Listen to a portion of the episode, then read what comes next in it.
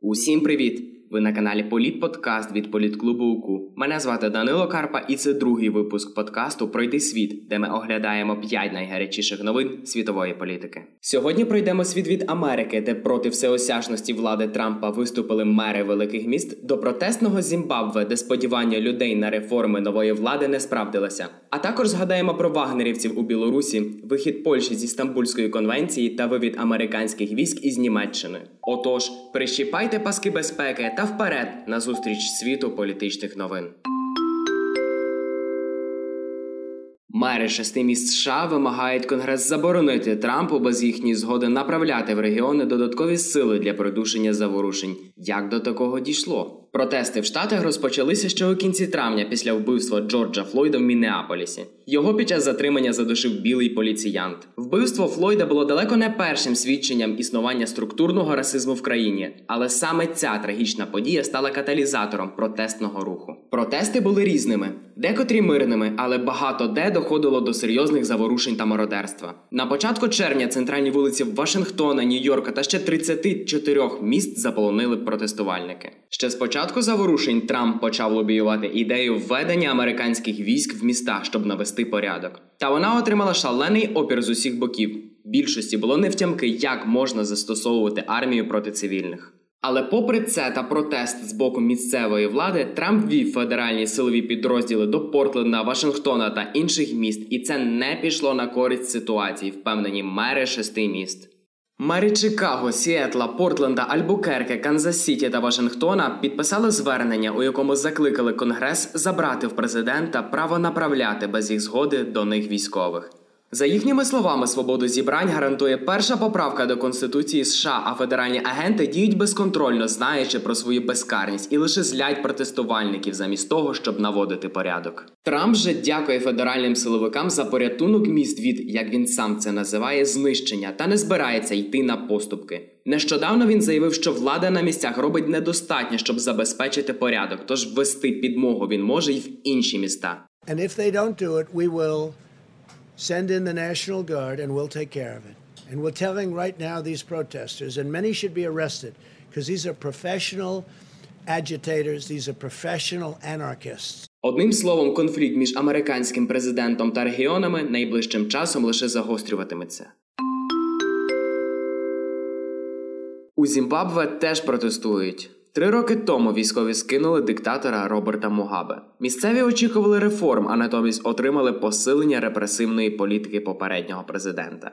Що пішло не так? Мугабе керував країною цілих 37 років. Він війшов в історію Зімбабве одночасно і як символ боротьби за незалежність країни, і як тиран, якого звинувачували в расових чистках, розправах з опозицією, встановленні особистої диктатури та гіперінфляції. Отож, коли у 2017-му Мугабе пішов у відставку після військового перевороту, значна частина країни здихнула з полегшенням. Новий лідер країни Емерсон Нангагва, хоча й майже до останнього залишався соратником попереднього президента, викликав надію у багатьох зімбабвійців. Ба більше сам Нангагва називав себе лідером з новим підходом до управління та обіцяв оновлення країни. Позитивними виглядали й деякі його перші кроки на міжнародній арені. Нангагва виступав за відновлення співпраці із Заходом та висловив бажання повернутися до британської співдружності націй, що об'єднує колишні колонії корони. Але на практиці зімбабвійці отримали ще суворішого президента аніж Мугабе. Кількість опозиціонерів, яких звинуватили в державній зраді за три роки перебування на посаді Мнангагви,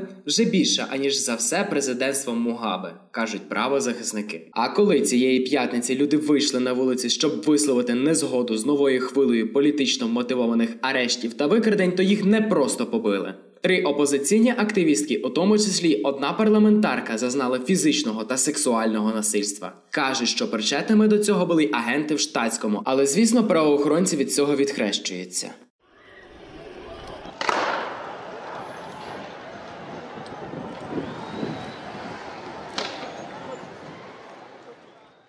Епоху президента Мугабе були грубі порушення прав людини, але нинішнє так зване нове управління перемкнулося на декілька передач вгору, сказав Робсон Чере, один з лідерів опозиції, що зараз переховується від влади. 29 липня в Білорусі затримали 33 бойовиків російської приватної компанії Вагнера. Тамтешні правоохоронці кажуть, що ще близько двох сотень бойовиків залишається на волі. У мінську вважають, що вагнерівці планували дестабілізувати ситуацію під час президентських виборів, які проходитимуть 9 серпня. Тож президент Білорусі назвав затримання надзвичайною ситуацією та зібрав термінову нараду Ради безпеки країни. 30 липня всіх кандидатів у президенти викликали на екстрене засідання Центральної виборчої комісії, де повідомили, що в Росії недалеко від Пскова готують нові групи бойовиків, яких збираються закинути в Білорусь. Я смотрю на реакцию уже россиян. Э, Они уже оправдываются, говорят, что чуть ли не мы их сами сюда завезли. Ну, ясно, надо же как-то оправдать свои грязные намерения.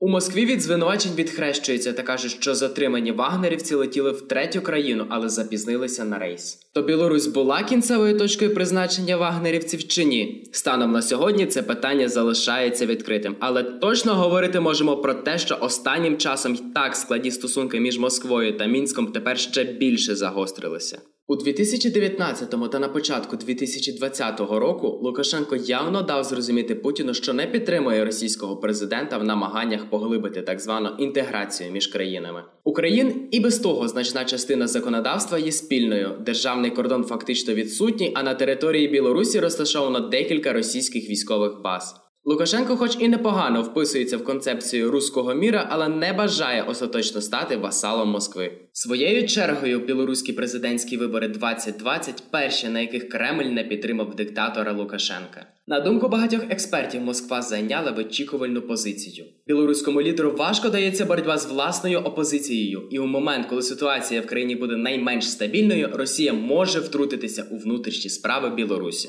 Нещодавнім же затриманням вагнерівців Лукашенко дав зрозуміти Путіну, що до протистояння він готовий. 29 липня міністр оборони Сполучених Штатів Америки заявив, що країна виводить близько 12 тисяч своїх військових з Німеччини. Майже половину з них залишить в Італії та Бельгії для протидії загрозам з боку Росії. Американці пообіцяли перенести штаб-квартиру європейського командування збройних сил США з німецького Штутгарта в бельгійський Монс. Що трапилося? Чому війська США покидають територію свого союзника по НАТО? Стосунки між Америкою та Європою стали напруженими з часу, коли Дональд Трамп оселився в Білому домі. То запальний американський лідер без попереджень союзників виводить війська з Сирії, то з кліматичної угоди вийде, то Брекзит підтримає. До того ж, у Трампа не надто приязні стосунки з німецькою канцлеркою. Точкою зіткнення між двома лідерами є будівництво газопроводу Північний потік 2 між Росією та Німеччиною.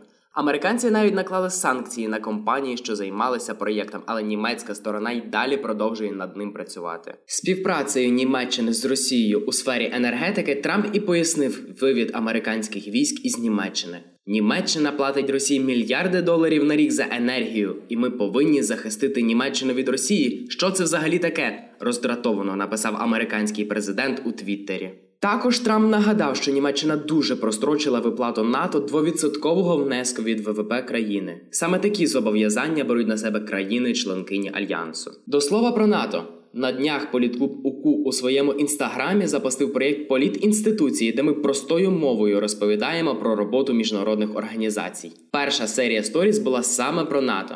Хочете дізнатись, як створювалася ця організація, чим вона живе сьогодні та яким чином співпрацює з Україною? Шукайте відповідь у хайлайтах нашого інстаграму.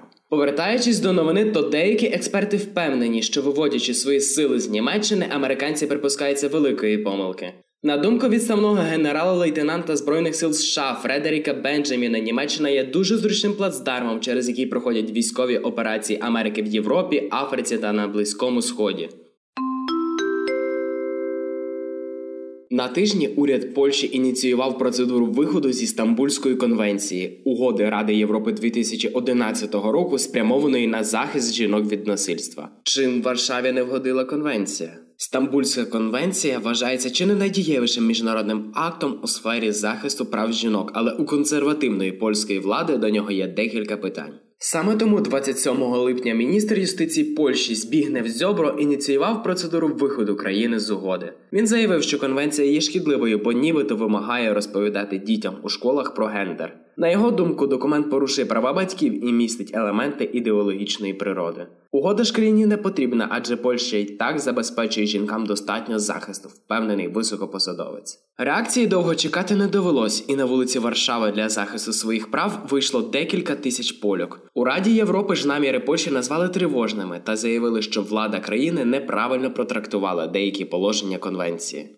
Що такого контроверсійного в конвенції? Вона містить поняття гендер і гендерна ідентичність. Багато хто переконаний, що ці терміни можуть стати основою для підміни поняття біологічної статі та сприяти пропаганді одностатевих шлюбів. Але на критиків конвенції є антикритики, які акцентують на тому, що третій розділ документа дає чітке визначення гендеру, під яким розуміються соціально закріплені ролі, поведінка і діяльність, які певне суспільство розглядає як властиві жінкам і чоловікам. Це, на думку захисників конвенції, має зокрема й підкреслити, що жінка нерідко піддається насильству саме тому, що вона жінка. Поняття гендеру ж аж ніяк не підміняє поняття стать та не означає легалізацію так званих гендерних ідеологій, згідно з якими людина незалежно від статі може ідентифікувати себе однією із понад 50 гендерів. Нагадаю, що півмісяця тому в Польщі пройшли президентські вибори, згідно з результатами яких на другий строк пішов попередній глава держави, ультраконсервативний за мірками Європи.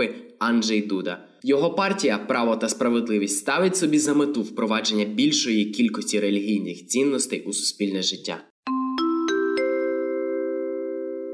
Такими були п'ять найгарячіших новин світової політики останніх днів.